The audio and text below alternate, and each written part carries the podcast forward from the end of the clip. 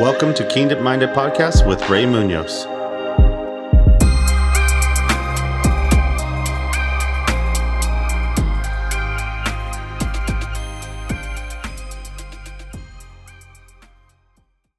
Welcome everybody to another episode of Kingdom Minded Podcasts. It's me, your host, Ray Munoz. Hi everybody. I hope you had a great week. I hope that this week was productive. I think that, I push myself sometimes to set a goal to make sure that my week is being as productive as possible. That's just kind of a personal goal of mine. I feel that I do a pretty good job of that. Sometimes I wish I could be a little less productive, but I'm okay with it being where it is. And so, I just thank God that I'm just having as much time to learn and do stuff. So the week has actually been fairly good. Let me try and go back. I'm trying to think. I got to learn to work an espresso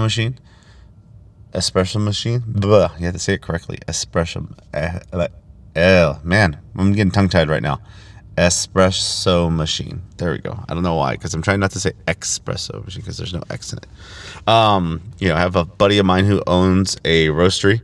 And so I'd love to learn. And he's like, yeah, come on down. So it was really awesome that he took the time and, just taught me what he knew.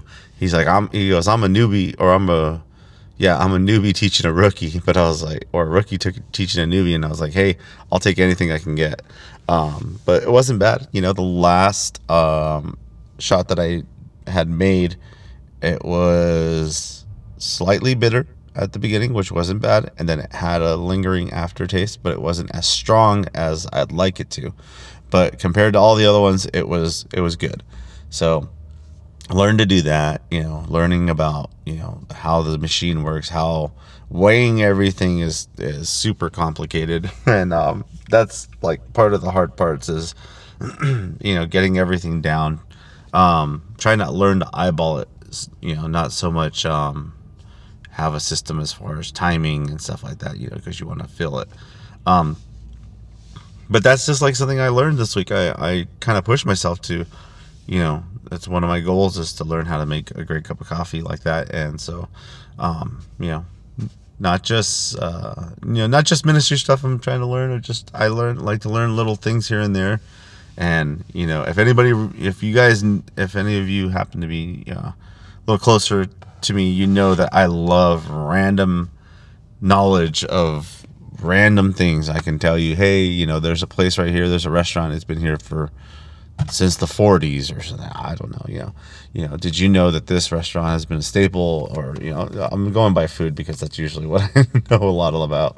But I try and encourage myself to learn as much as possible. And so that was one of the things I did this last week, and it was pretty cool just to learn that and just gain some knowledge.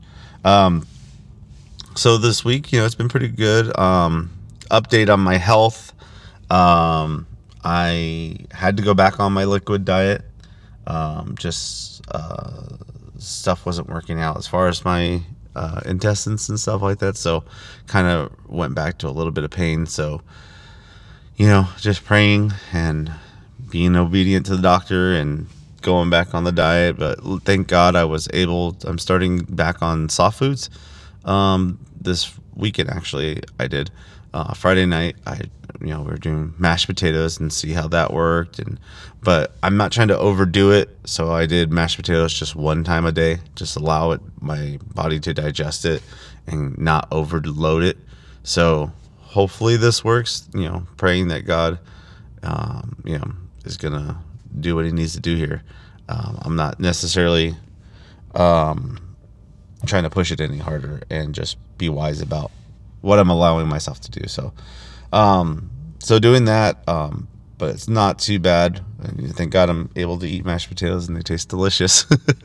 I guess if you haven't had anything for a couple of weeks, anything's pretty good. So, So I've been doing that, just been praying.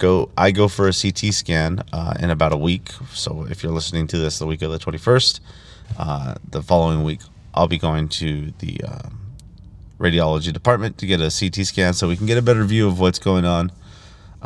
But, you know, I'm just trusting God. I was talking to somebody about it, and I said, you know, I'm not upset about it. I'm not going to get upset about things like this. I said, I trust God, and He's going to take care of me no matter what. So, you know, I got 100 other things I need to worry about, and being mad about my health conditions is definitely not something that is top of my list right now. I know that sounds really bad, but you know, I'm in complete trust with what God's going to do. So this weekend, it was a little rough.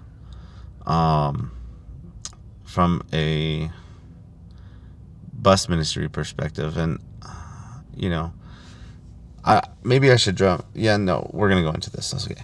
So I went on outreach this Saturday, and you know, we had a seminar before the outreach, and it was on Bible studies, and it was great. Brother Shane Golden came down and taught us, and you know, it was encouraging. And so right after that, they were all going to go to a certain area, and I told the leader of outreach, and I said, hey, I'm going to be going to visit my bus route. He goes, yeah, that's awesome. Go ahead. So I went down and I started visiting everybody, visiting my route, and there's a couple elders that are on my route. And so I, you know, go there, and I probably spend some of the most time there, and I was sitting there on their table and just talking to them, and, you know, talking about life and what's going on. And they like to fill me in on what's going on in the neighborhood because they have a pulse on what's really going on. And so they always fill me in just with everything that's going on. And, you know, because they know I like to know, partially not because I just want to be nosy, but I want to know what I need to be praying for. So, you know, if something's going on in the neighborhood, they know of something that happened or something. I want to know specifically what I want to pray for. In a way, I kind of feel like I want to punch the devil in the throat, and I want to know exactly where I need to hit him. You know, so I was sitting there at their table, we were just talking, and they told me about a shooting that happened down the street. And, you know, unfortunately in this neighborhood, shootings are pretty common. At least once a month, if not maybe more. It's pretty common. It's sad, you know, just the reality of this neighborhood. And so they were telling me about one, and I said, you know, that's horrible. I said, you know, I'm gonna pray about this and just ask God to protect this neighborhood, you know. And I was telling them, you know, and they were telling me where it was. And when they told me where it was, I was like, well, you know, where exactly at? Because I know some people that live down there.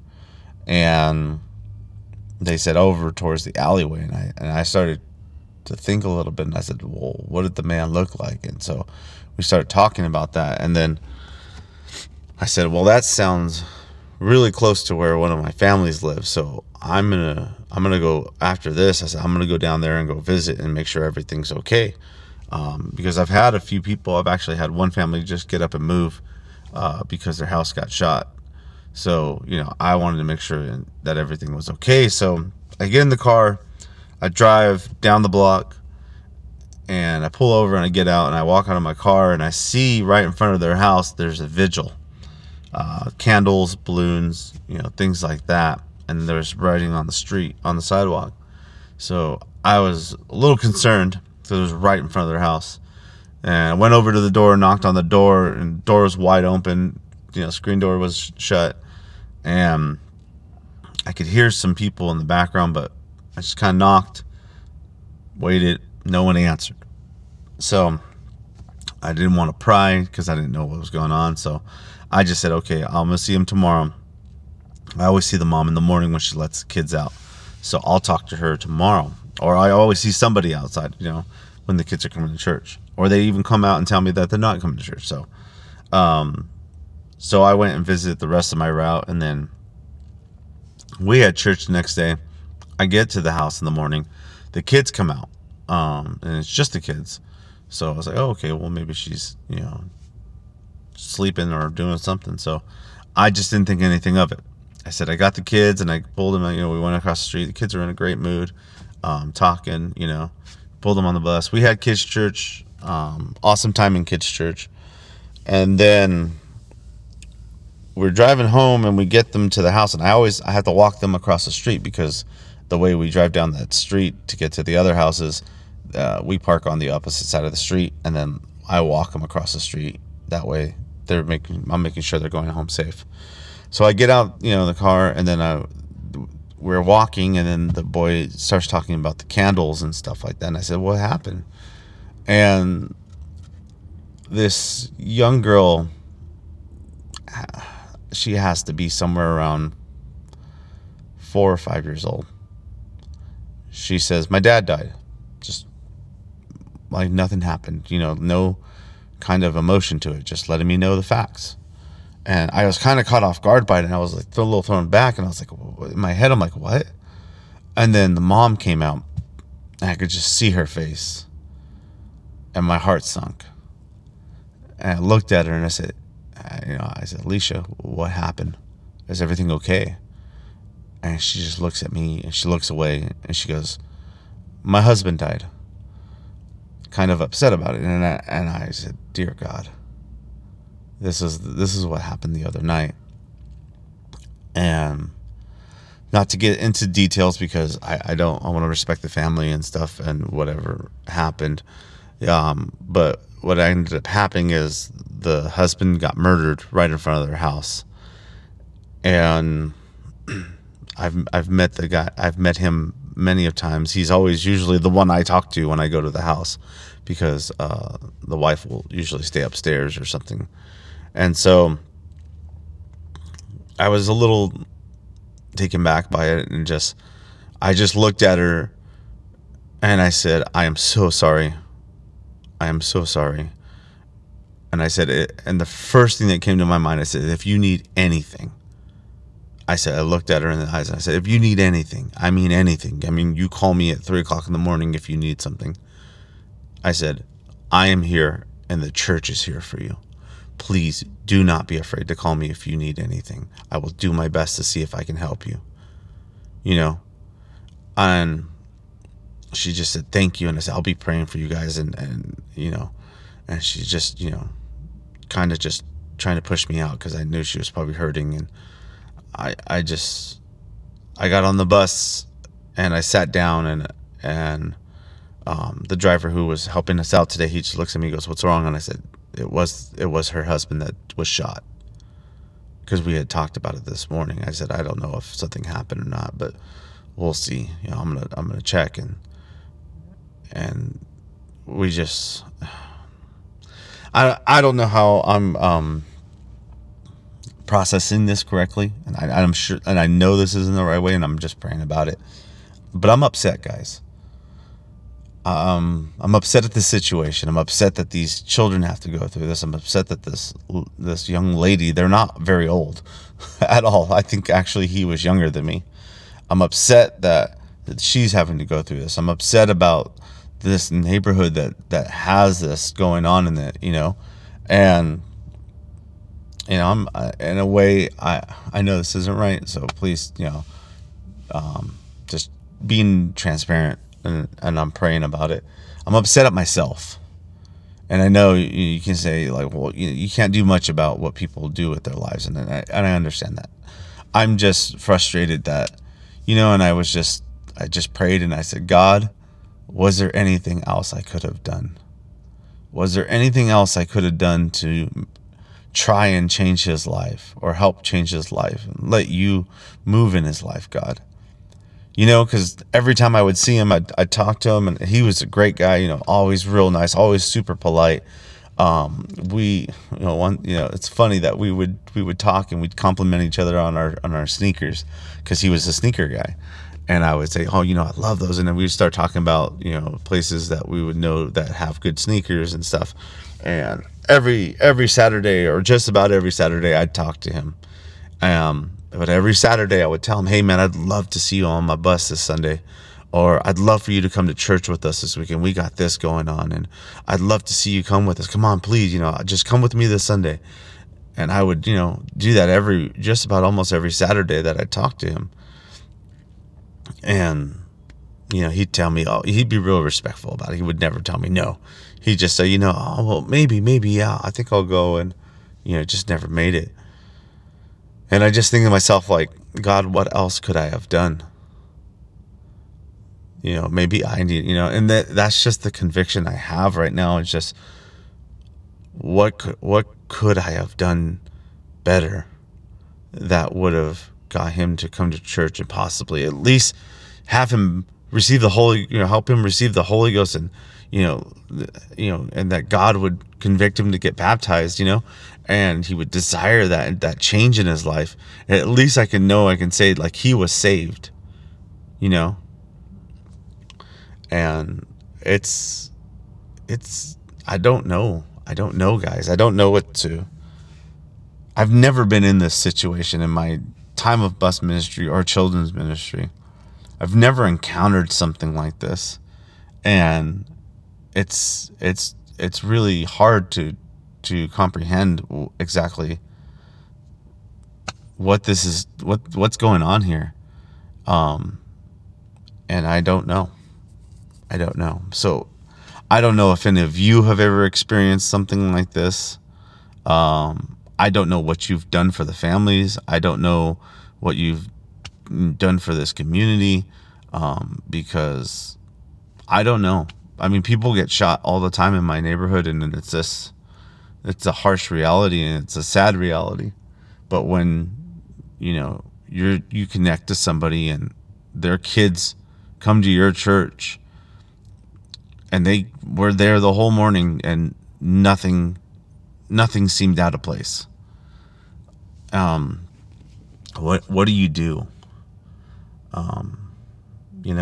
And I had to inform our team, because I want to keep them posted on what's going on with our kids. And I texted them this morning, and I said, hey, I found some unfortunate information, and it's very sad. And I let them know who had passed, because they know the kids. And I said, thank God that these children had somewhere to go this morning to get away from all the stuff that's happening in their lives right now. And, it's the truth. You don't know what these kids are going through. You don't know what these families are facing. And that Sunday morning is that breath of fresh air, that they don't have to be around the stuff that they've been around for the last couple days. I'm just, I just wanted to go out that night and go knock on doors and tell people about God, and tell them that there's hope, and tell them that there's a place that they can go to that's going to change their life and pull them out of wherever they're at.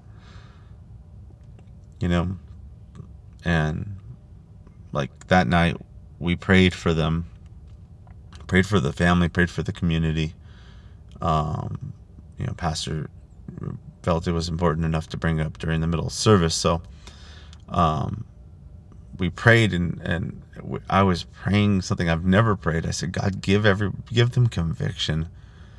Let them be in a place where they just feel you and say, my life is not in the right place. And we were rebuking devils and asking God to give conviction to drug dealers and gang members, and you name it. We were, the church was praying, and I just, somebody, Selena said this the other day, we have on our windows and walls and doors and that we're the Church of Help, Hope, and Healing. And it's like, oh God, how can I be that right now? How can I be that on my day-to-day walk, and every Saturday when I'm out there? How can I be the Church of Help, Hope, and Healing? Not just have it written down and say that this is what we are, but actually be that. So if you could help us, guys, I'd really appreciate it. We need prayer for that for this family, with this young boy and two, and well, actually there's five of them. Only three of them ride my bus because they're the ones that are old enough. And, you know, there's five kids and it's one boy and four girls and a mother. And if you can pray for them, you know, I'm sorry, I don't normally, you know, give out names of our children just for their protection.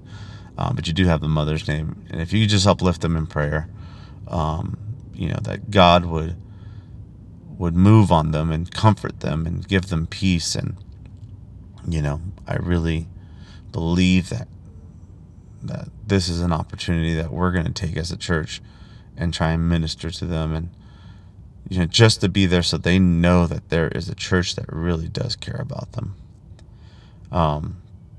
You know, so if you could help me with that, I'd appreciate it, guys. I really would. And if you have any information on how to handle situations like this, please feel free to, you know, DM me. I would really appreciate it because I don't know what to do in this situation.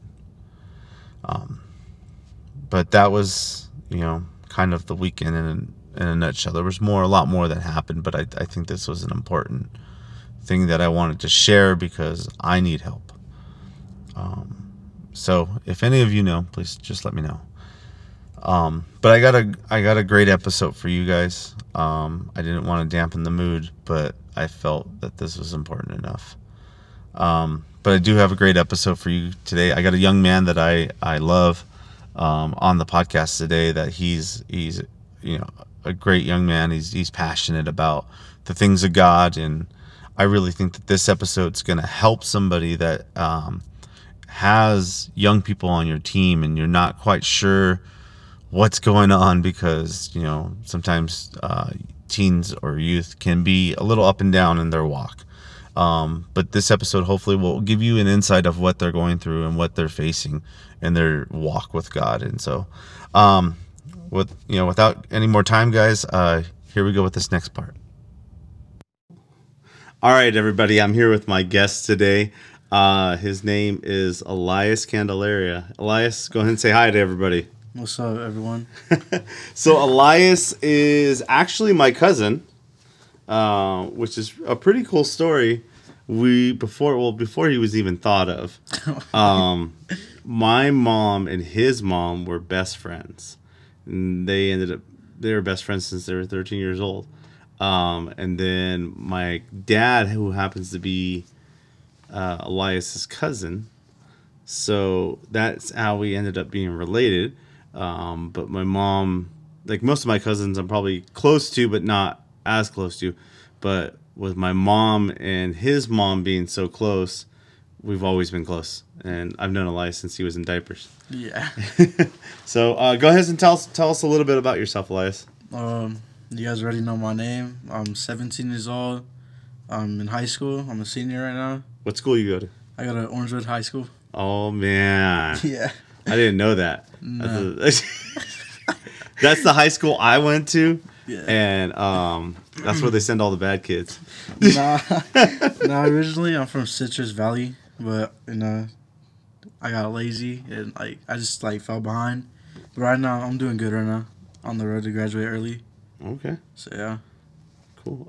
What else do you do? What do you like to do in your spare time? Video games? I like to play video games, you know. I like to go chill, hang out with friends, play video games. Football?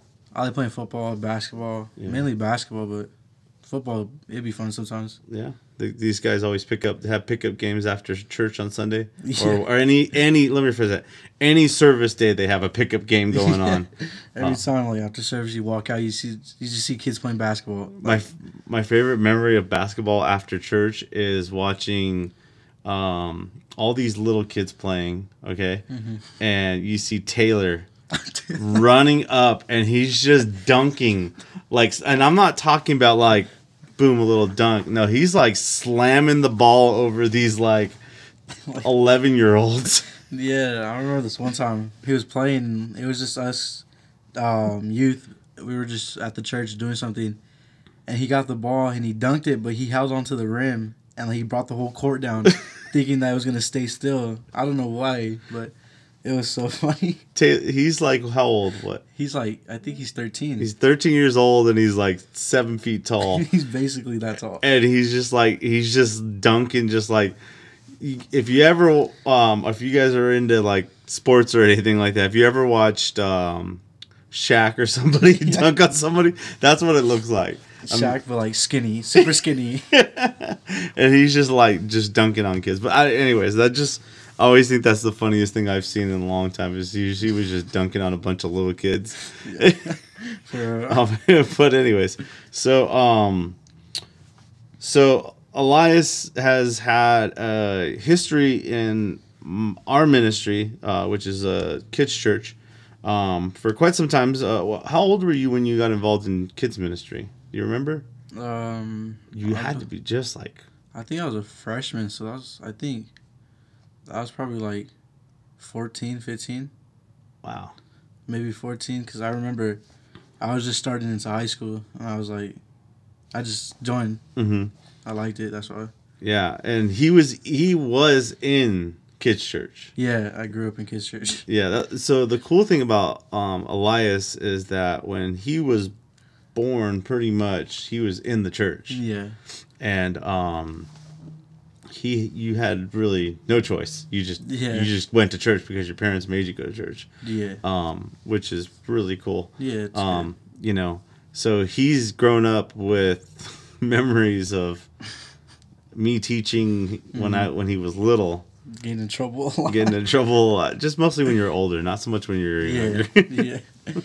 Yeah. So today, guys, we're gonna talk about. I think it's a pretty cool subject because I don't think we've had this view of somebody that's in ministry that is a teenager. Essentially, you're still a teenager. You're not quite an adult yet. One more year. Yeah.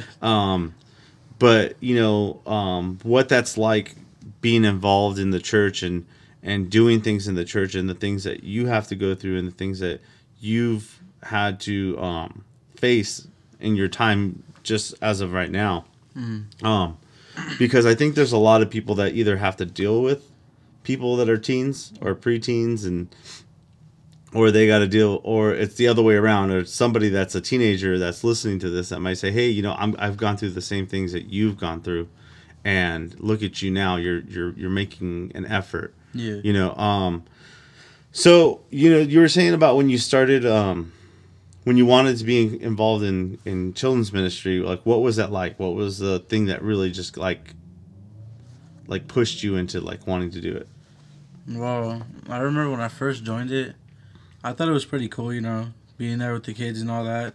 I didn't really have the same exact mindset I had back then compared to now. Mm-hmm. Like back then, you know, you weren't really worried. Yeah, of course you cared about the kids, but like I was still so young, so like it was cool being there. But compared to now, probably like right now, it's like it's cool seeing that the kids have like a spot to be, a place to be at, to be comfort and all that. Mm-hmm. Cause like we say, like we don't know what's going on over there. Like we don't know what happens, but it's good to have. It's good to for the kids to know that they could come to us, mm-hmm. and they could just be kids. Cause like you never know whether they're at home. You don't know if they can act like a kid. Mm-hmm. But yeah, I never really thought about it like that when I was younger. I just thought like, oh, it's pretty cool to be in this ministry, you know. Because it was fun. It was pretty fun, yeah. Obviously, yeah, we try to make it fun. And yeah, of course it's fun. But once you get to that age, you realize that you got to be serious about the kids, you know. Mm-hmm. Like you say, praying, you always got to be serious for them.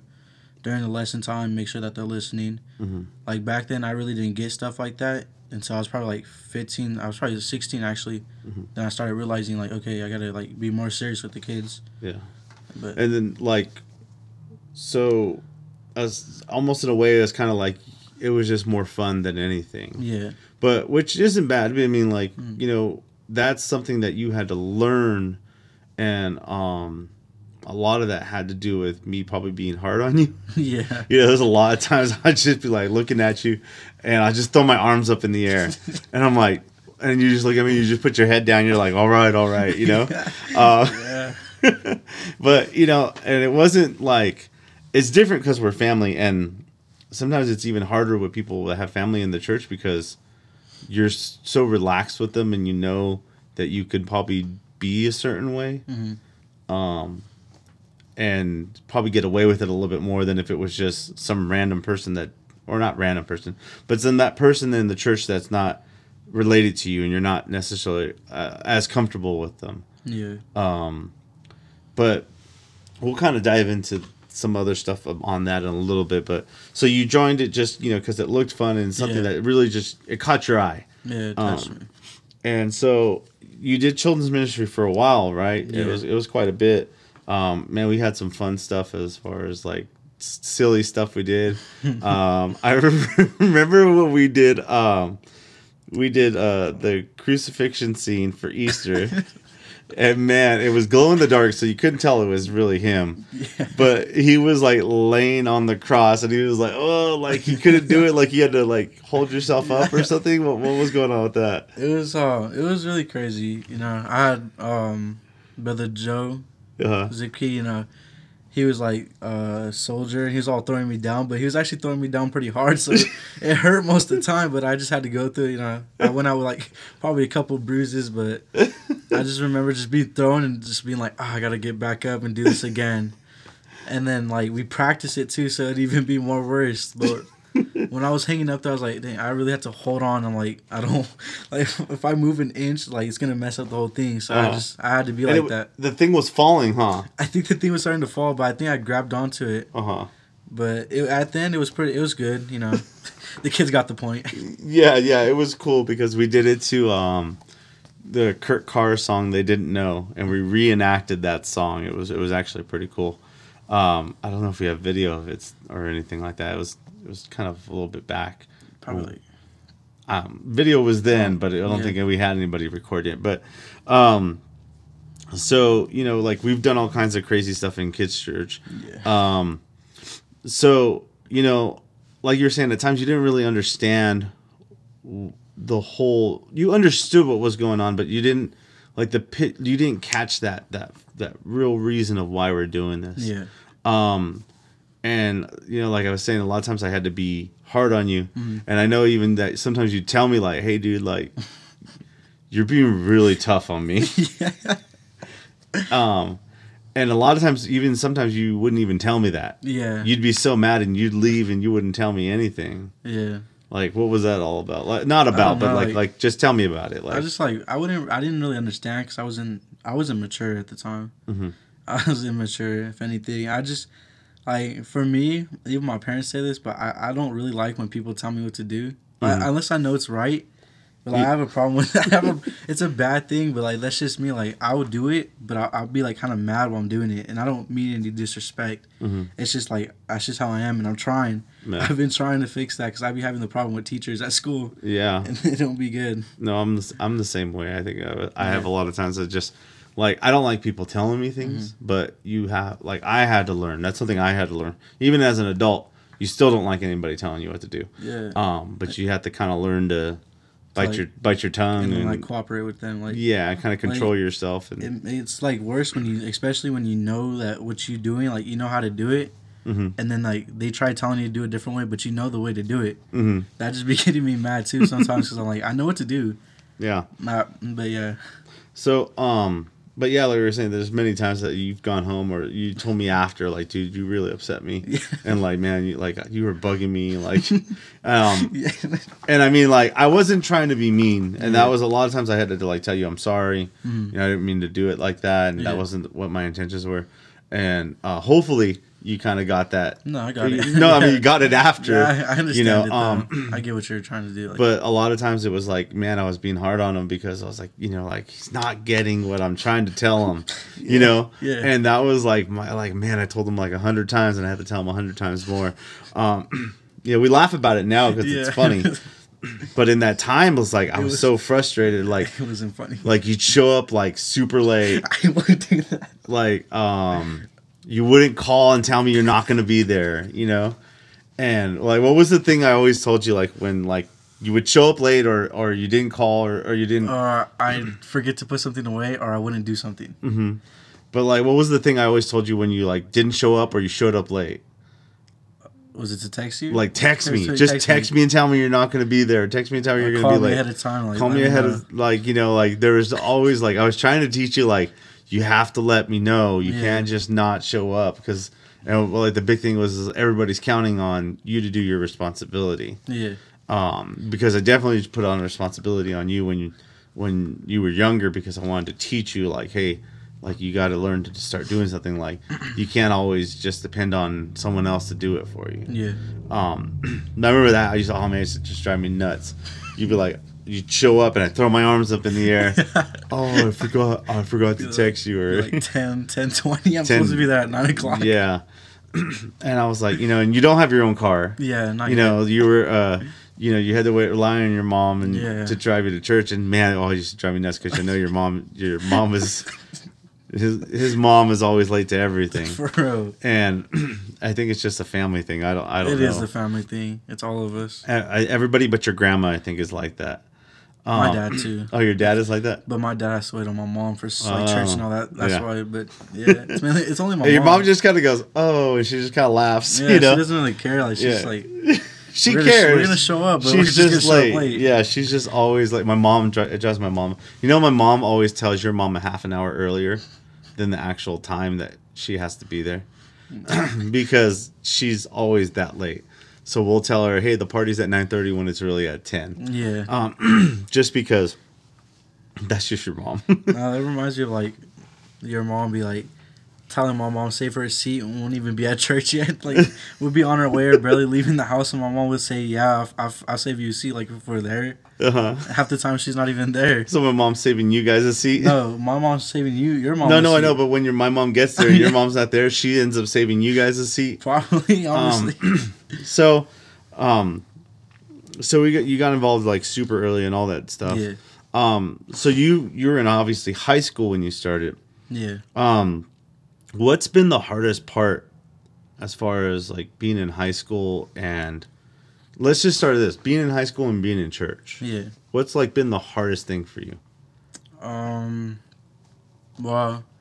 it's not really... It's hard. Sometimes it could be hard. You know, you're in high school, and you really don't have that many friends that are in church. So, like, just being around, like, an environment where most people are, like, bad and all that... Mm-hmm. I'd say that gets pretty hard sometimes because, like, you fall into the wrong crowd, and like it be getting hard because you don't have those people at church that you have at church. Sometimes you won't have them at school to be there to pick you up, you know. So I say sometimes that could be hard, just like falling with the wrong crowd. Then like sometimes you'd be at school. And, like, you fall into the wrong crowd. You start not wanting to go to church. Mm-hmm. Like, sometimes I feel like I just want to stay home. Like, I don't feel like going. Or I had a bad day. Something happened at school. So, when you went to school, you didn't have anybody that went to church with you at school? At first, I did. When I went to Citrus, I had, like, my cousins and all that. Well, of course, we grew up in church. Like, most of us, I had, like, probably, like, four people that went to church. Mm-hmm. But as soon as I went over to Orangewood, I don't have no one from church. Mm-hmm. So, like, in a way, like, did you feel like, man, no one's watching me? Yeah, basically, I had, like, I don't have someone there with me that goes to the same thing every day. Like, that goes to church. That, like, almost in a way, like, man, there's no one there to snitch me out. So yeah, basically, to be like, oh, Elias, no, you're not supposed to be doing that. Don't do that. Mm-hmm. So, like, you kind of felt like, well, no one's looking. Yeah, like, no one's looking. You could do it, like. But in reality, you shouldn't.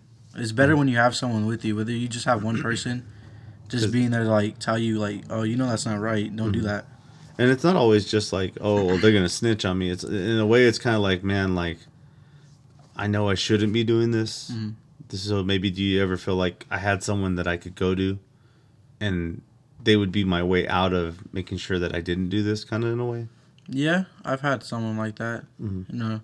Like, man, I know, like, I can trust them, and I tell them, hey, like, I felt like this temptation came up or this thing, and I'm struggling with this, but you didn't have that at school. Yeah, I don't have that at the school right now. But, like, whenever that happens at school, I usually, when it comes to, like, Wednesdays or Sundays, I have someone later on to talk to about, you know. Mm-hmm.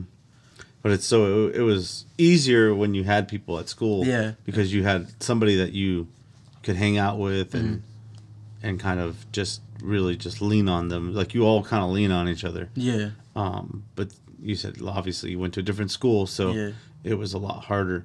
So I'm gonna say what else would be difficult for, you know, just going to church in general, aside from just the school stuff, like, you know. Probably, I don't really know. Like, I don't really have. There's not really a lot. That's probably like the only thing really is just that. I'm trying to think of what else. Like, what do you mean? Like, you know, like what else would make it difficult for you, like, to just want to be involved? Because I mean, if you don't mind, like, you know, like there's a time, like obviously you were in kids church, and then I remember you coming to me and like, oh man, like, hey, I think I'm gonna go in the church today. Yeah. Because I'm just having a hard time or something. Yeah. Yeah. Like, I can talk about that. Yeah, yeah, if you want. I went through, like, it was a tough time, you know. It's my Thea, one of my Thea passed away. It was she was really close to me. Mm-hmm. So I remember, like, once I found out, you know, it really hurt, of course, because like that's a family member. But she was super, like, I was really close. Like, you guys were all, well, we were all close. We were all close because like no matter what, every weekend I'd always go sleep over at the house. Mm-hmm. And it was just like, that's just how I grew up. Like, that was my other house. That was basically where I lived. Yeah. And after she passed away, I remember talking to my parents about it. I was like, I feel like I should just be in the big church for right now. Mm-hmm. So I took away my, I just backed off of the ministries I was in. It's just so, you know, I could build myself up to be, like, to be better. Mm-hmm. 'Cause I didn't feel right. I just felt like I should just stay in the big church for some time. Do you feel like maybe, like, you weren't, I don't know if this is the right word, but, like, you weren't worthy? Or not, like, worthy, but, like you knew it, like, you felt in your heart, like, it wasn't right for you to be there. Yeah, like, sometimes it felt like that, like, I don't feel like I'm in the right area right now. Mm-hmm. Like, it's different compared to kids' ministry and being in the big church. Mm-hmm. I just felt like I should be up there, you know, praying with, like, older people, praying with, like, having pastor come pray with me. Mm-hmm. It just, like, I felt like I should just be in there for right now. Mm-hmm. And maybe once time goes by, I could just join back in my ministries. Mm-hmm. And of course that happened. So yeah. And I know, like, your parents were really, they weren't hard on you. That's not the word, because that sounds bad. Yeah. But your parents were really good about being on you, about making sure that you were being faithful. Yeah. You were living your life right, as mm-hmm. much as they could obviously see. Yeah. You know. Because I remember you were telling me, like, oh, you know, like, my parents are on me about making sure that I'm doing right, or, like, kind of just explain that, like, how your parents were about that. Yeah. Just, like, my parents were really supportive at the time. They're always supportive.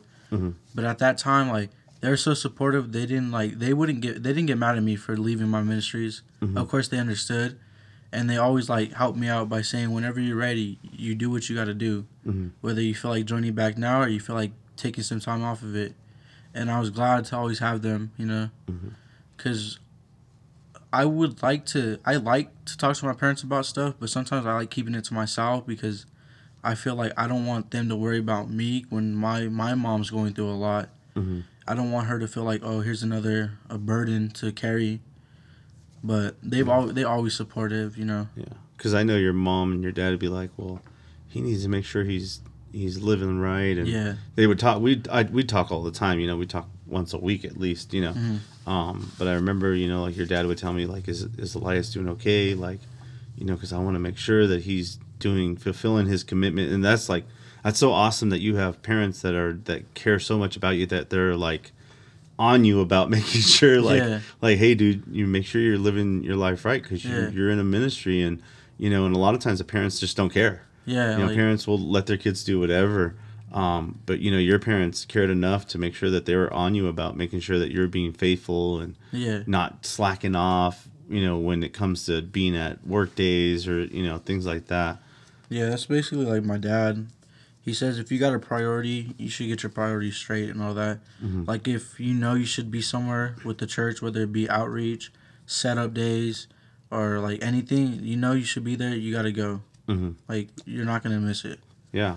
And that's, you know, like I said, a lot of parents, they can care less, you know, and they'll kind of just, like, oh, well, they'll make their own decisions. And yeah, it's true. You're going to make your own decisions, but, like, your parents are there just like, you know, like how my mom is. Like, my mom was there to guide me. Yeah. And when sometimes she was hard on me and I had to do things that I didn't want to do, you know, but they were teaching us to become better men, especially your dad.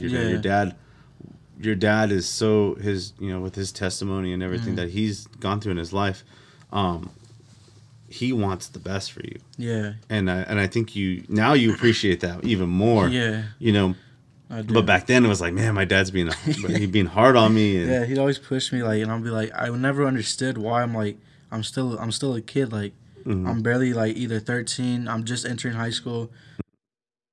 You know, he was always trying to get me prepared for like bigger things in life. Like, even though he pushed me at the time, and I used to always get mad, like I'd go to my room upset, being like, I don't know why he would do this, I'm still young.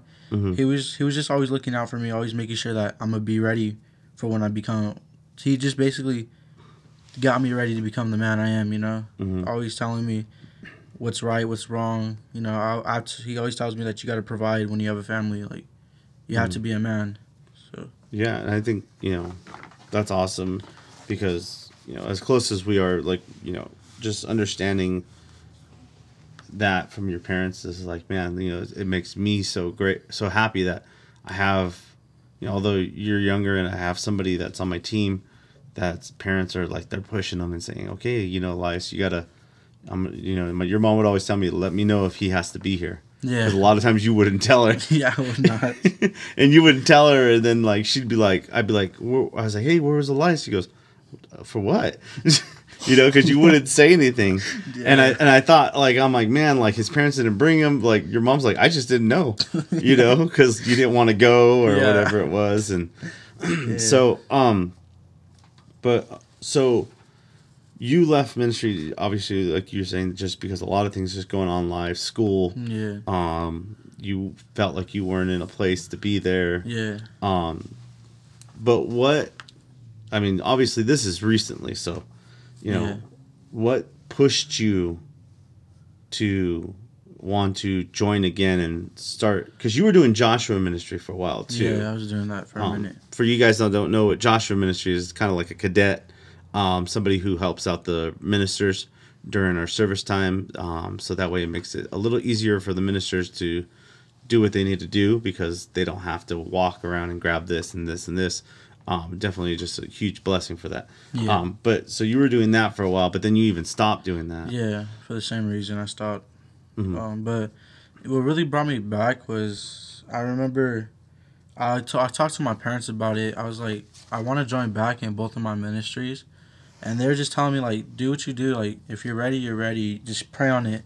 So I was really praying on it. And so, like, Kids Revival, that night I talked to you about joining back. How I told you, like, let me get this weekend to be with the kids, see how I feel about it. And I don't remember exactly what night it was, but I believe it was either Saturday or Sunday night. I was praying with myself, and then a kid came up to me, started praying with me, and it really touched me to show that, like, you see other kids praying by themselves, you see kids sitting down. I seen him sitting down, and he just came up to me and started praying with me, and it just really touched me, and it opened up my eyes to see that they care, like, to pray with me and all that. So I just thought I should join. I felt like I should just join back. 'Cause yeah, I know, like, you came up to me, I think it was Saturday. I don't know. Friday night. Friday night, yeah. And you came up to me and talked to me, and you said, "Hey, like, I've been really thinking and kind of praying about this, about joining children's ministry again." And you know remember what I told you? I said, "Man, that's really weird." I was like, "'Cause I've been actually praying for you, you know." I was like, "I've been praying for you. Like, I don't know why. I just God put you on my heart again, and just."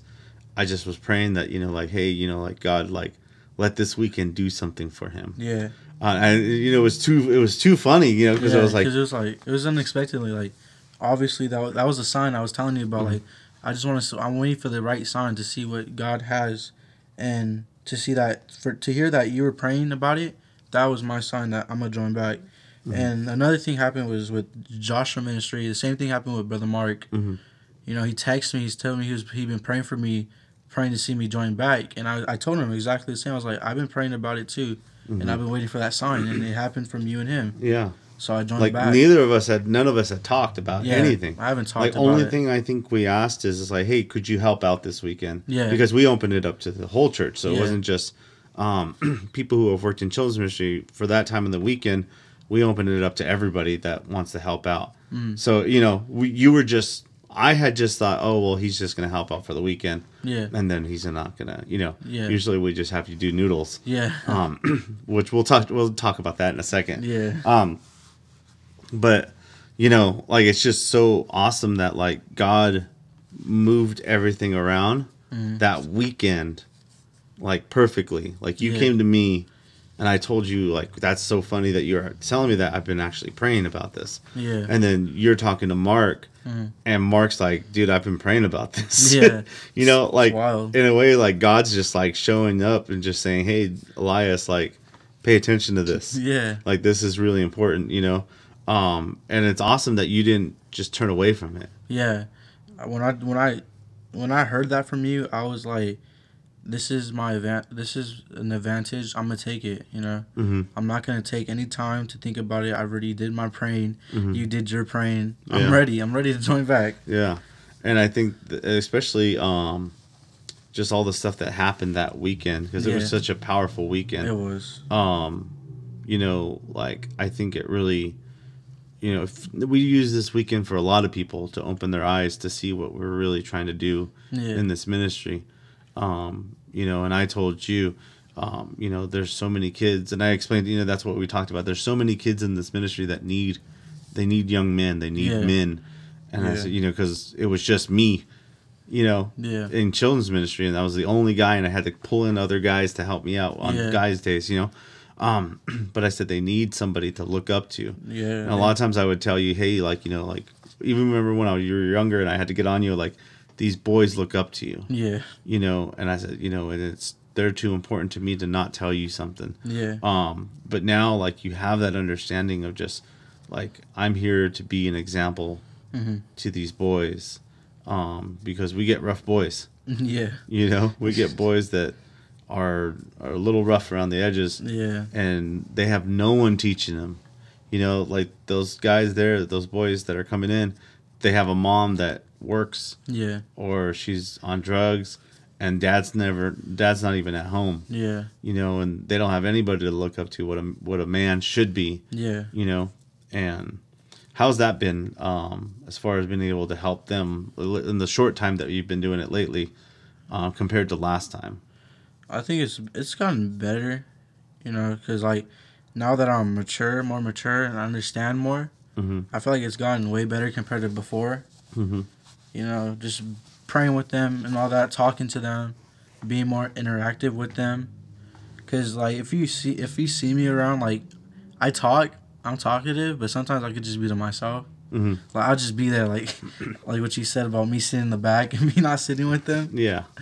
But I think it's like it got better, you know. Just I feel like they could actually see, like, that. Oh, we got guys here that we can actually look up to. Like we don't know, like, the way we dress, a kid could take that and be like, I want to wear a dress shirt to church, or like I want to wear pants to church. Yeah, I feel like it's good. It's cool that they look up to us, and it's cool that we're there to, like, we're there for them and all that. Mm-hmm. Yeah, I think, like, especially the dressing thing is, like, a big deal. Like, you know, there's boys that I talk to on a weekly basis, and we'll talk about sneakers because, you know, that's what, you know, I'm into sneakers and they're into sneakers, and we'll just sit and talk, and, you know, like, they'll come up and I'm like, man, your shoes look really cool today. Yeah. You know, and we'll start talking about shoes and stuff like that, or we'll talk about basketball or something because they're all into that too. Mm-hmm. But, yeah, definitely I think that avenue of just having it open for them just to build relationships, and, you know, like you said, they have someone that they can, like, oh, well, you know, I want to start doing this because brother so-and-so does this. Yeah. You know, like, it brings me back to the little girl who wanted a bun on her head because Sister Missy had a bun on her head. Yeah. You know, like, you don't think, like, you would never have thought this young girl looks at Sister Missy and then wants to, like, be like her. Be like that, like, you know? And none of us thought that. Yeah. You know? But that's so random that, like, you know. It's actually, it's pretty cool. Like, it's good. Like, they look at us and they're like, oh, he's wearing a nice button-up shirt. I want to wear a button-up shirt. Mm-hmm. Like, or I want to wear a button-up with some pants. Or, like, I want to wear dress shoes. Yeah.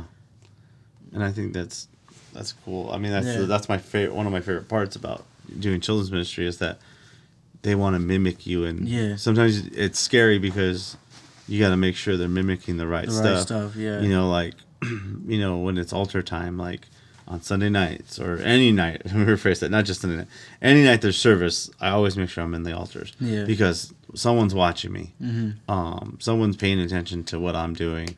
And I want to be the best example I can be. I'm not perfect. Mm-hmm. And that's something that I had to learn the hard way sometimes. Yeah. You know, I'm not perfect and I'm not trying to act like I'm perfect. But I want the kids or anybody that's ever watching what I'm doing to say he's at least trying. Yeah. You know, that's the main thing. It's like, yeah, he fails. Sometimes he messes up. But at the end of the day, he's trying. Yeah. And that's all I want to do is just keep trying. Yeah. So, you know, with your family, I think it's awesome because you got your mom and your dad. And they're awesome people. I love them to death. They're like my second set of parents, you know, and my mom did the same thing with you guys, you and your brother. But like your grandma, man, your grandma's awesome. Yeah, I love it. Your grandma is my cousin, and it's so weird that I have to call her cousin. Yeah, you know, but but your grandma's awesome, and like, how does that feel? Like, how did that make you feel? Like, knowing that your grandma. Like, I always think of your grandma as a hero. Mm-hmm, yeah. You know, there's so many people in this church because of your grandma. Mm-hmm. Like, how does that make you feel? It's pretty cool. You mm-hmm. know, I look up to my grandma a lot because, like, she's showing that she's tired, she works, she's young but old. Yeah. You know, but she's still doing what she does. She's still picking up kids in the bus. Mm-hmm. Like, your grandma works was she still working a full-time job, or she's retired now? She's still working a full-time job. She's working a job right now. She's mm-hmm. working from 8 in the morning to 5 o'clock at night mm-hmm. every day. And then to see her still come Wednesday night saying she's tired, mm-hmm. but she still goes. Seeing her Sunday mornings up early, getting ready to go pick up kids. On the bus. Dropping them off on the bus. Mm-hmm. Picking up people before service, Sunday nights. Yeah. Going with her to pick up people around, like... She always has somebody with her. She does. There's never a time I've seen your grandma come to church that she didn't have a person she's picked up for church. Yeah. And I'm not talking about family. Like, I'm just... It could be, like, friends. Like... Mm-hmm. Whenever we go places, like, I don't know how, like, she always knows somebody. Your grandma knows everybody. We'll be in the most randomest place in Redlands, and then mm-hmm. she's waving, oh, there she is. Man, I haven't seen her forever. I'm like, how do you know her? Yeah. And then, like, I'm just like, or she'd be like, she'd just, like, laugh and wave. Mm-hmm. Like, she knows them, and it's just crazy. Yeah, or there's, like, teenagers or kids that go up to her, and they say, Sister Loretta. You know, because they know, like, either she picked them up on the bus at some point in time. Like, that's, like, mm-hmm. there's so many, like, your grandma's just awesome. I love your grandma. And she's the littlest lady. Yeah. But, you know, because she's tiny. She's probably, like, 4 something. Yeah, she's 4. Like, I don't even know. She's shorter than your mom, right? Yeah, I don't know. Or about the same size. They're probably the same Your mom's height. Really short, too. My mom's short. But, and your dad's really tall. That's but, like, your grandma... She's like, man, she's a hero. Mm-hmm. Like, when I see her, like, man, I just want to be like her. Yeah. You know, just because all the people, she's always bringing someone to church. Yeah. She's a talker. She's like your uncle. You know, like, her and her brother are, like, dead set alike. Yeah. Like, when they talk, and they'll talk to anybody. Mm-hmm. But, you know, like, so did that make you almost sometimes, like, feel like, oh, man, like, I'm never going to be like that? Sometimes I'll take it. Yeah, it'll be like that sometimes because, like, that's someone that's a part of your family. That's someone that people could look at you and be like, he's probably like her. Mm-hmm. He has school, he has ministries, and I don't have a job yet, but I'm going to get a job. Mm-hmm. And I'm hoping to be like her, having my job, but still being able to come to church mm-hmm. and do what she does. And she's always at the church. She's always at church. I don't think there's ever a service that your grandma misses. Unless she's really sick, but yeah. Even if she has like a headache or like she's a little sick, she'll still say, I gotta go. Mm-hmm. And she'll still go. And it's cool to look at that. Like I look up to my grandma a lot. I don't do the same things she does, but still, like, it makes me push, like, even though I got a ministry, like, she doesn't, even if she doesn't have to pick up, like, kids on the bus and she'll be really tired, she'll still go to church. Mm-hmm. 'Cause she knows that's her priorities. Yeah. And it's cool looking up to my grandma. It's really good. But sometimes you feel like, man, like... Or, like, sometimes I can't be like... I won't be able to be like her, but, like... Yeah. Sometimes I feel like, man, how is she doing it? I'm younger. I have more energy, and I don't even feel like doing it no more. Yeah, yeah. No, and that's a lot of times, like, I'll think of that. Like, all of our elders that are in the church, like, I look at them, and I'm like, man, I want to be like them, you know? Mm-hmm. Like, I just want to be, you know, like, your grandma... Sister Evelyn. Yeah, Sister Evelyn. You know, there's all these elders that we have in our church. I'm just thinking to the Plues. Yeah. You know, they're always just here serving and just doing something. Like, they didn't stop because they're older. Yeah. You know, and it's like you said, like, man, I'm younger. I shouldn't be tired. I shouldn't be complaining. You know, I want to be faithful like them. Mm-hmm. I still want to be at that age and still want to do something in the church and not just, you know, like a lot of times, like, well, people say, well, I want to take a break. Yeah. You know, like, well, yeah, you know, like, I want to take a break too, but there's so much work that needs to be done, you know? Yeah. And if I leave, we don't even know what's going to happen, what's going to get done. Yeah, exactly. You know, like, and I'm pretty sure that's what your grandma thinks. Like, well, if I don't pick them up, no one's going to pick them up. Yeah. Like, that's one bus down. Like, mm-hmm. That's a bunch of people that are looking forward to going, not being able to go because I don't feel like it. Mm-hmm. So she fights through it. Sometimes she doesn't even fight. She's just, like, happy to do it. Yeah. And she's always happy. Yeah, your grandma's always happy. Like, sometimes when she's, like tired, but she still will do it. I think I've only seen your grandma mad once. I don't even think I have. Besides, I like, at home or something. Yeah. Well, no, I mean, like, at home. Yeah. I've never seen her mad. Only, I think, once. And it scared me. I don't remember. I don't think so. I'm sure she's got mad at you. Oh, at me? Yeah. Yeah. Of course she's got mad at me. But, yeah, but, like, you know, like, that's one thing, like, I always... Like, for me, it's hard because I don't understand that. Mm-hmm. You know, like, I don't know what that feels like to have, you know, I have my mom, which my mom and me we're going together through this at the same time. Like, I went to church before my mom. Yeah. You know? So it's hard to say, like, oh, like, you know, but my mom's faithful. But, you know, just like, but like your grandma, you have this hero and you have this person that you, like, wow, you know? Mm-hmm. Or you have your mom and dad. Yeah. You know, like that are heroes, you know, you look at them and you're like, yeah. Wow, they've been through so much and now they've given their life to God. Yes. Uh-huh. It's like mainly my dad too. I look up to my dad a lot because, like, he works probably like 12-hour shifts a day, mm-hmm. even more. Sometimes he'll go up to 13, 14. Mm-hmm. And, like, he won't be able to, he can't make it Wednesday nights, which it stinks, you know. Mm-hmm. Yeah, because he has to be up like that. He has to be up at like probably 2 in the morning. Yeah. Gets home at like 5, 6, mm-hmm. or 7, but he's still like he'll be tired. Saturday, it's the only day off. Then got to get up for church Sunday morning because he got ushering. Mm-hmm. And I look up to him a lot because he does this every single day. Mm-hmm. He goes through it week by week by week, and he's still faithful. Yeah, and he loves people. Mm-hmm. Your dad. I think your whole family is like this, really. Yeah, probably.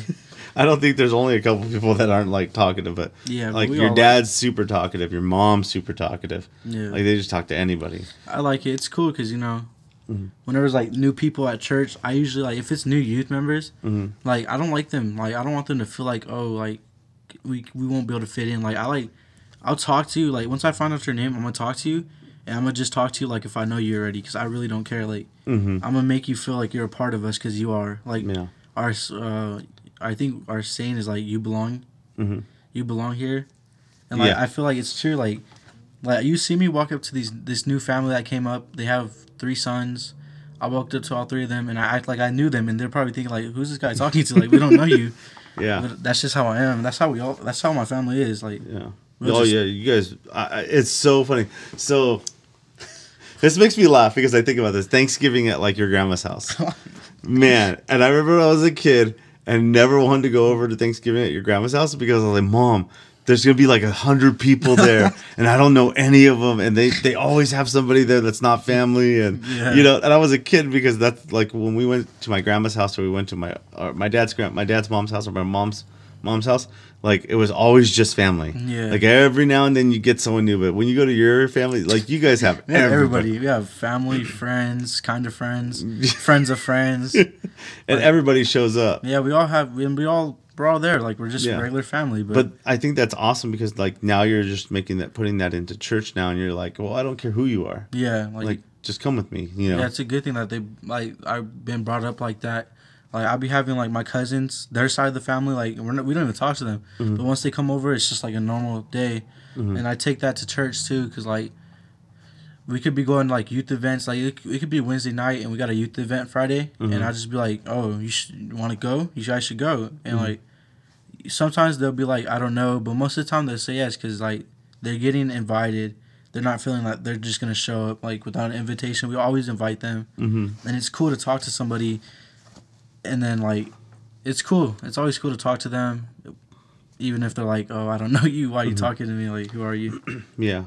Now, I know this is kind of off topic, but you used to do, Pastor used to have a Bible study. Oh, yeah. You guys still do that? We still have that. You still have that? We've had that, I don't even know.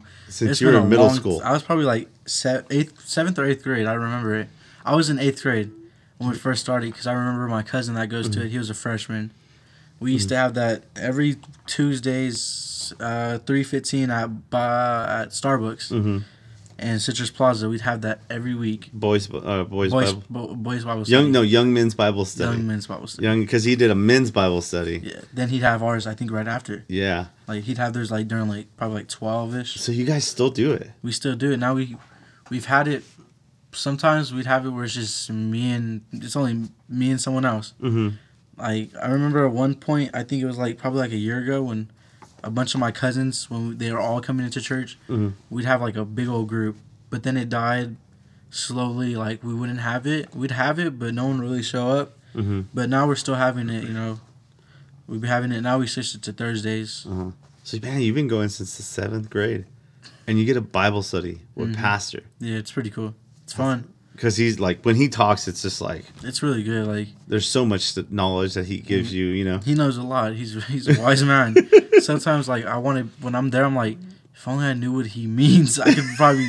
It could be like, it could sound good. Like, if like, oh, he's saying this, I'll be like, oh, yeah, I know exactly what you mean. And sometimes still now that I'm older, I'm still like, I still don't get what you mean. But you know, you could ask him, right? I would, but I don't feel like wasting his time. You're not wasting his time. No, I just feel like, I don't feel like asking. And I remember, like, he would tell me about the Bible study.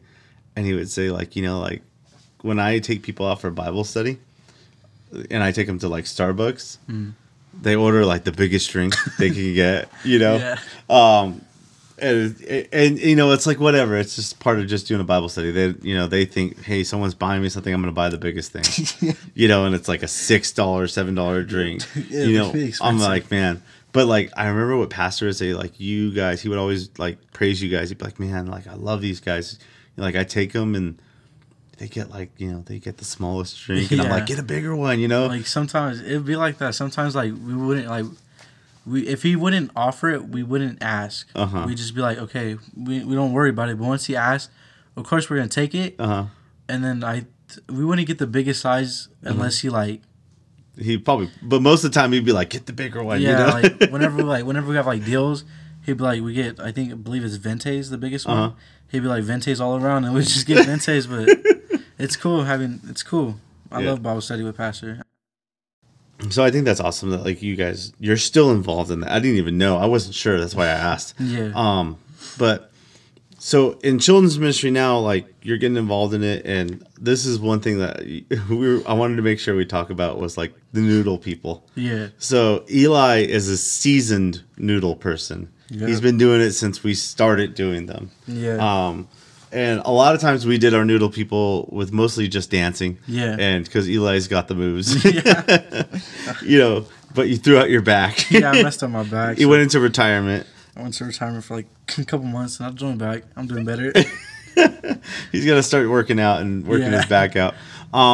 But you love doing that stuff. Mm-hmm. Like that's your, like, I think even when you weren't involved in children's ministry, we'd call you up just to like pull you out of retirement and have you do it, you know? But like, it's something you love to do. Mm-hmm. And tell me about it. Like, what do you love about it? I just love, like, it's just fun. Like, you could be crazy. Mm-hmm. Well, I would think that the kids wouldn't know who you are, but they always scream my name because they know which one I am, because I'd be doing the dances that they know, like the most recent dances. So, like, I'd walk up in there and all I hear is Brother Eli. Like, they know it's me, and I'm trying to act like, oh, no, that's not me. But I love it because, like, it's really fun. Like, you could do whatever you want. You could go crazy. Yeah. It's fun, especially since we added the acts, like, we acted out things. So, like, all of our noodle people before, we used to just do, like, a song. Yeah. And they would dance to it and just have fun.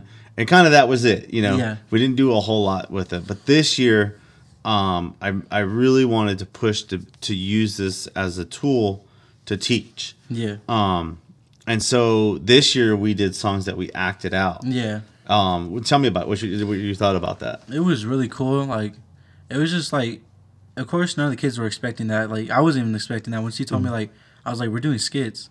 Like, I'm so used to just dancing. Like, what are we going to be doing? Mm-hmm. But once we practice, I'm like, okay, this is actually it's going to be really cool, because, like, it's something we've never done before, and I don't know if you thought about it before, but it's cool that you brought it up now, and I liked it. It was pretty fun. Yeah, and I think it definitely was a way to like remember we talked about Ghost. Yeah. So we did a song by Mercy Me. It's called Ghost. Okay, we actually took the idea from there's a YouTube page. If you look up Total Life Encounters and look up Ghost, you're gonna find the video for it, and it's awesome. They do skits with songs, and we've done Satan Bites the Dust in the past. Oh yeah, and that was probably the only skit that we've ever done. Yeah. But I really felt like, you know, like, I like the dancing. It's fun. Mm-hmm. It gets the energy going, but I want this to be more than just a fun dancing kind of thing. Yeah.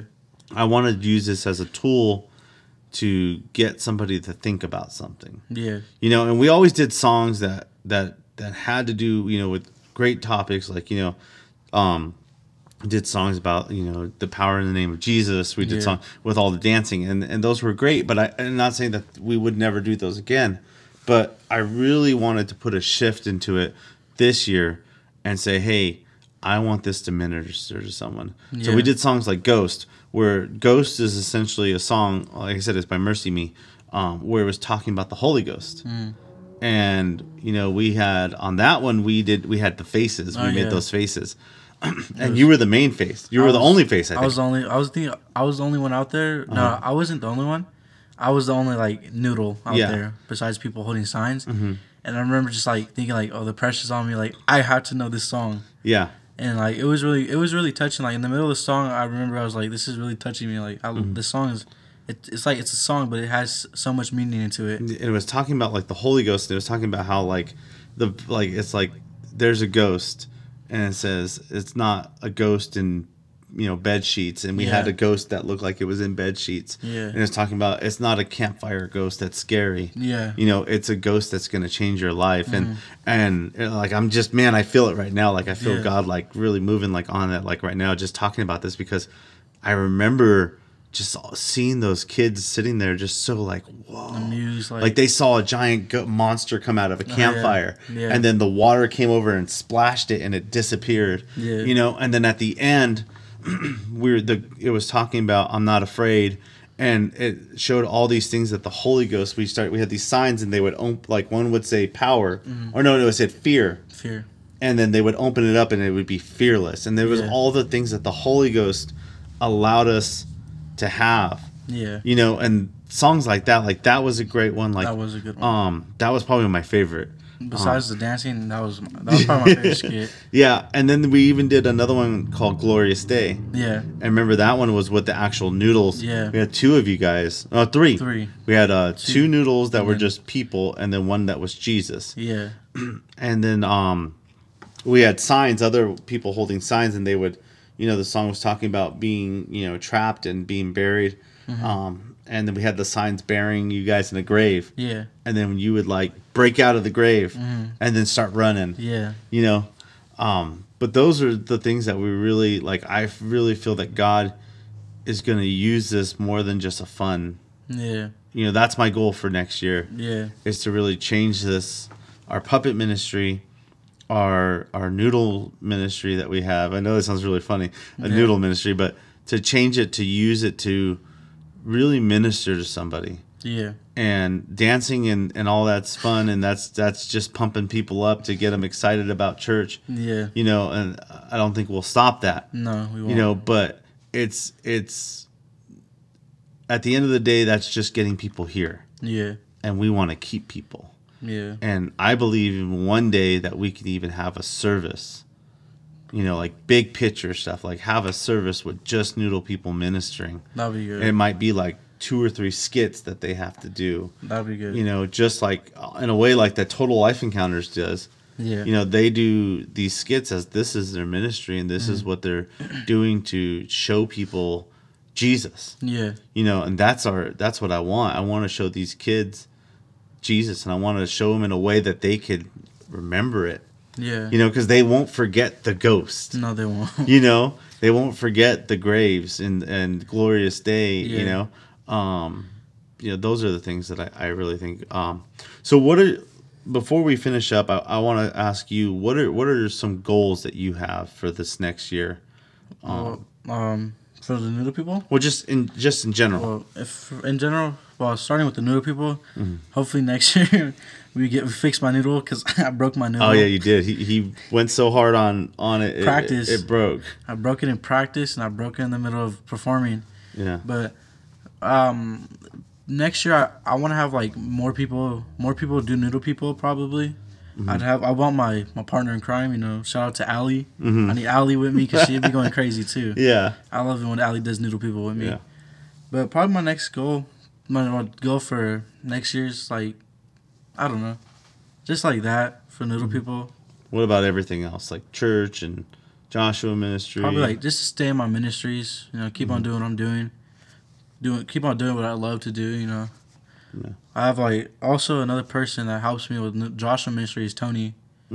Shout out to Tony, of course. Tony, you know who you know. Yeah, you know Tony. Shout out Instagram page Hope Center Stalker. Shout out to them. He likes to roast people on there. Yeah, he likes to expose people. No, but I look at expose people. Yeah, he does. He exposed me. And of course, he only exposed himself one time. No, but I look up to Tony a lot too. You know. For jam, especially, because he's always there. I could talk to Tony. I could be real Tony. Tony could be real back. But, yeah, I look up to Tony for that. You know, I thank him for everything he's done, always taking me out, always hanging out. You know, whenever he has the day off, he would drive from Banning and to come hang out with me. Yeah. You know, I love that about him. It's cool. It's cool to be jam with him, too. Yeah. Like, for Hope for the World, it was cool being up there with him or, like, Billy. And you got to meet all of the preachers, like ministers. I was happy. I did Matt Tuttle Friday night. Saturday I had Ari Prado, and then I didn't do it Sunday. But my main one I wanted to do was Ari Prado, and then I got Matt Tuttle. Yeah. The first night I was really excited. Yeah. Because I loved their preaching. And you got to really like meet them. You were there for them to help them out. Yeah. Like I was there with Matthew Tuttle, just talking to him, like him just talking to me, like, oh, can you send a link to their email? Like if you mess up. If I mess up during my preaching, it's going to be on you. And I was like, I didn't want to laugh, but I was kind of like, okay, I hope I don't mess this up. Yeah. And then, like, Ari Prado, you know, it was cool talking with him. It's always cool, you know, talking to the ministers. You get to meet all these guys that are preaching. You get to meet them. You get to hang out with them for a couple minutes, and then they're up there. Now you're grabbing their coat or getting them water. And you realize they're actually really nice guys. They're really cool, yeah. Because at first I thought, like, Ari Prado was a serious guy. And I was like, man, I hope I get to talk to him. But I got to talk to him, and I told him that he prayed with me. He prayed with me. Then I remember Friday night just seeing Matthew Tuttle walk up to me, and him praying with me, it really, you know, it touched me a lot. Yeah. That's cool, man. Yeah. Well, I'm excited for this coming year. I'm excited you're back in the children's ministry, and this is really funny because you were calling it out about joining, doing the podcast. Put me on the podcast, man. I had to. You said I'm going to get you tons of listens, and I'm like, okay. Everybody share this podcast everywhere. We're doing it. And he was all like gung ho about it, and then he came in when we were about to start, and I was like, "You nervous?" He goes, "Yeah, a little bit." I didn't know. I was not expecting, like, you don't know what to do, but you just gotta. It's chill. It's really cool. So, man, I thank you for coming. I love you. I love appreciate you. I think you're gonna do great things this year, and I'm excited for having you back. And another thing, coming January, Louisiana. Oh yeah, can't wait for that. Eli's going to Commit Conference in Louisiana, in Baton Rouge with us, and we're excited about that. It's gonna be his first time on a plane. Yeah, I'm not ready for that one, but he's gonna be really scared. So pray, church, if you can, because that way he doesn't. Because he's a little dramatic sometimes. I do be dramatic. So hopefully he's not gonna be on the plane like, Lord, help me. But we're excited. So all you single ladies out there in Louisiana, get your cell phones ready for when he goes out there. Get your Snapchats open, your Instagram. And then when he gets there, he's not going to talk to anybody. I'm probably not going to talk to nobody. But yeah, we're excited that you're going to go with us. We got a group of, I think, 5 people that are going this year. Last year before, it was from our ministry alone, it was only 2-3 people. So this year we got 5 people from our ministry going. Yeah, that's good. So that's so excited, and I think you're gonna have a great time because it's such a life-changing conference. And if you thought Kids Revival was life-changing for you, can't wait for this one. This is going to be, I mean, we just had Kids Revival, Hope for the World, which that was life-changing because that was just phenomenal. And then we're going to go to Commit Conference in January. That's going to be even more, it's going to be not more powerful. It's just going to be another powerful weekend. That's going to just like, God's going to like punch you in the stomach until you get your stuff together. But sweet, man. Like I said, thank you for coming on. Thank you for taking the time to be with us. Thank you for having me. Guys, if you want to, see me back on here again, just, put in a request. But thank you guys for listening, and remember, stay kingdom minded.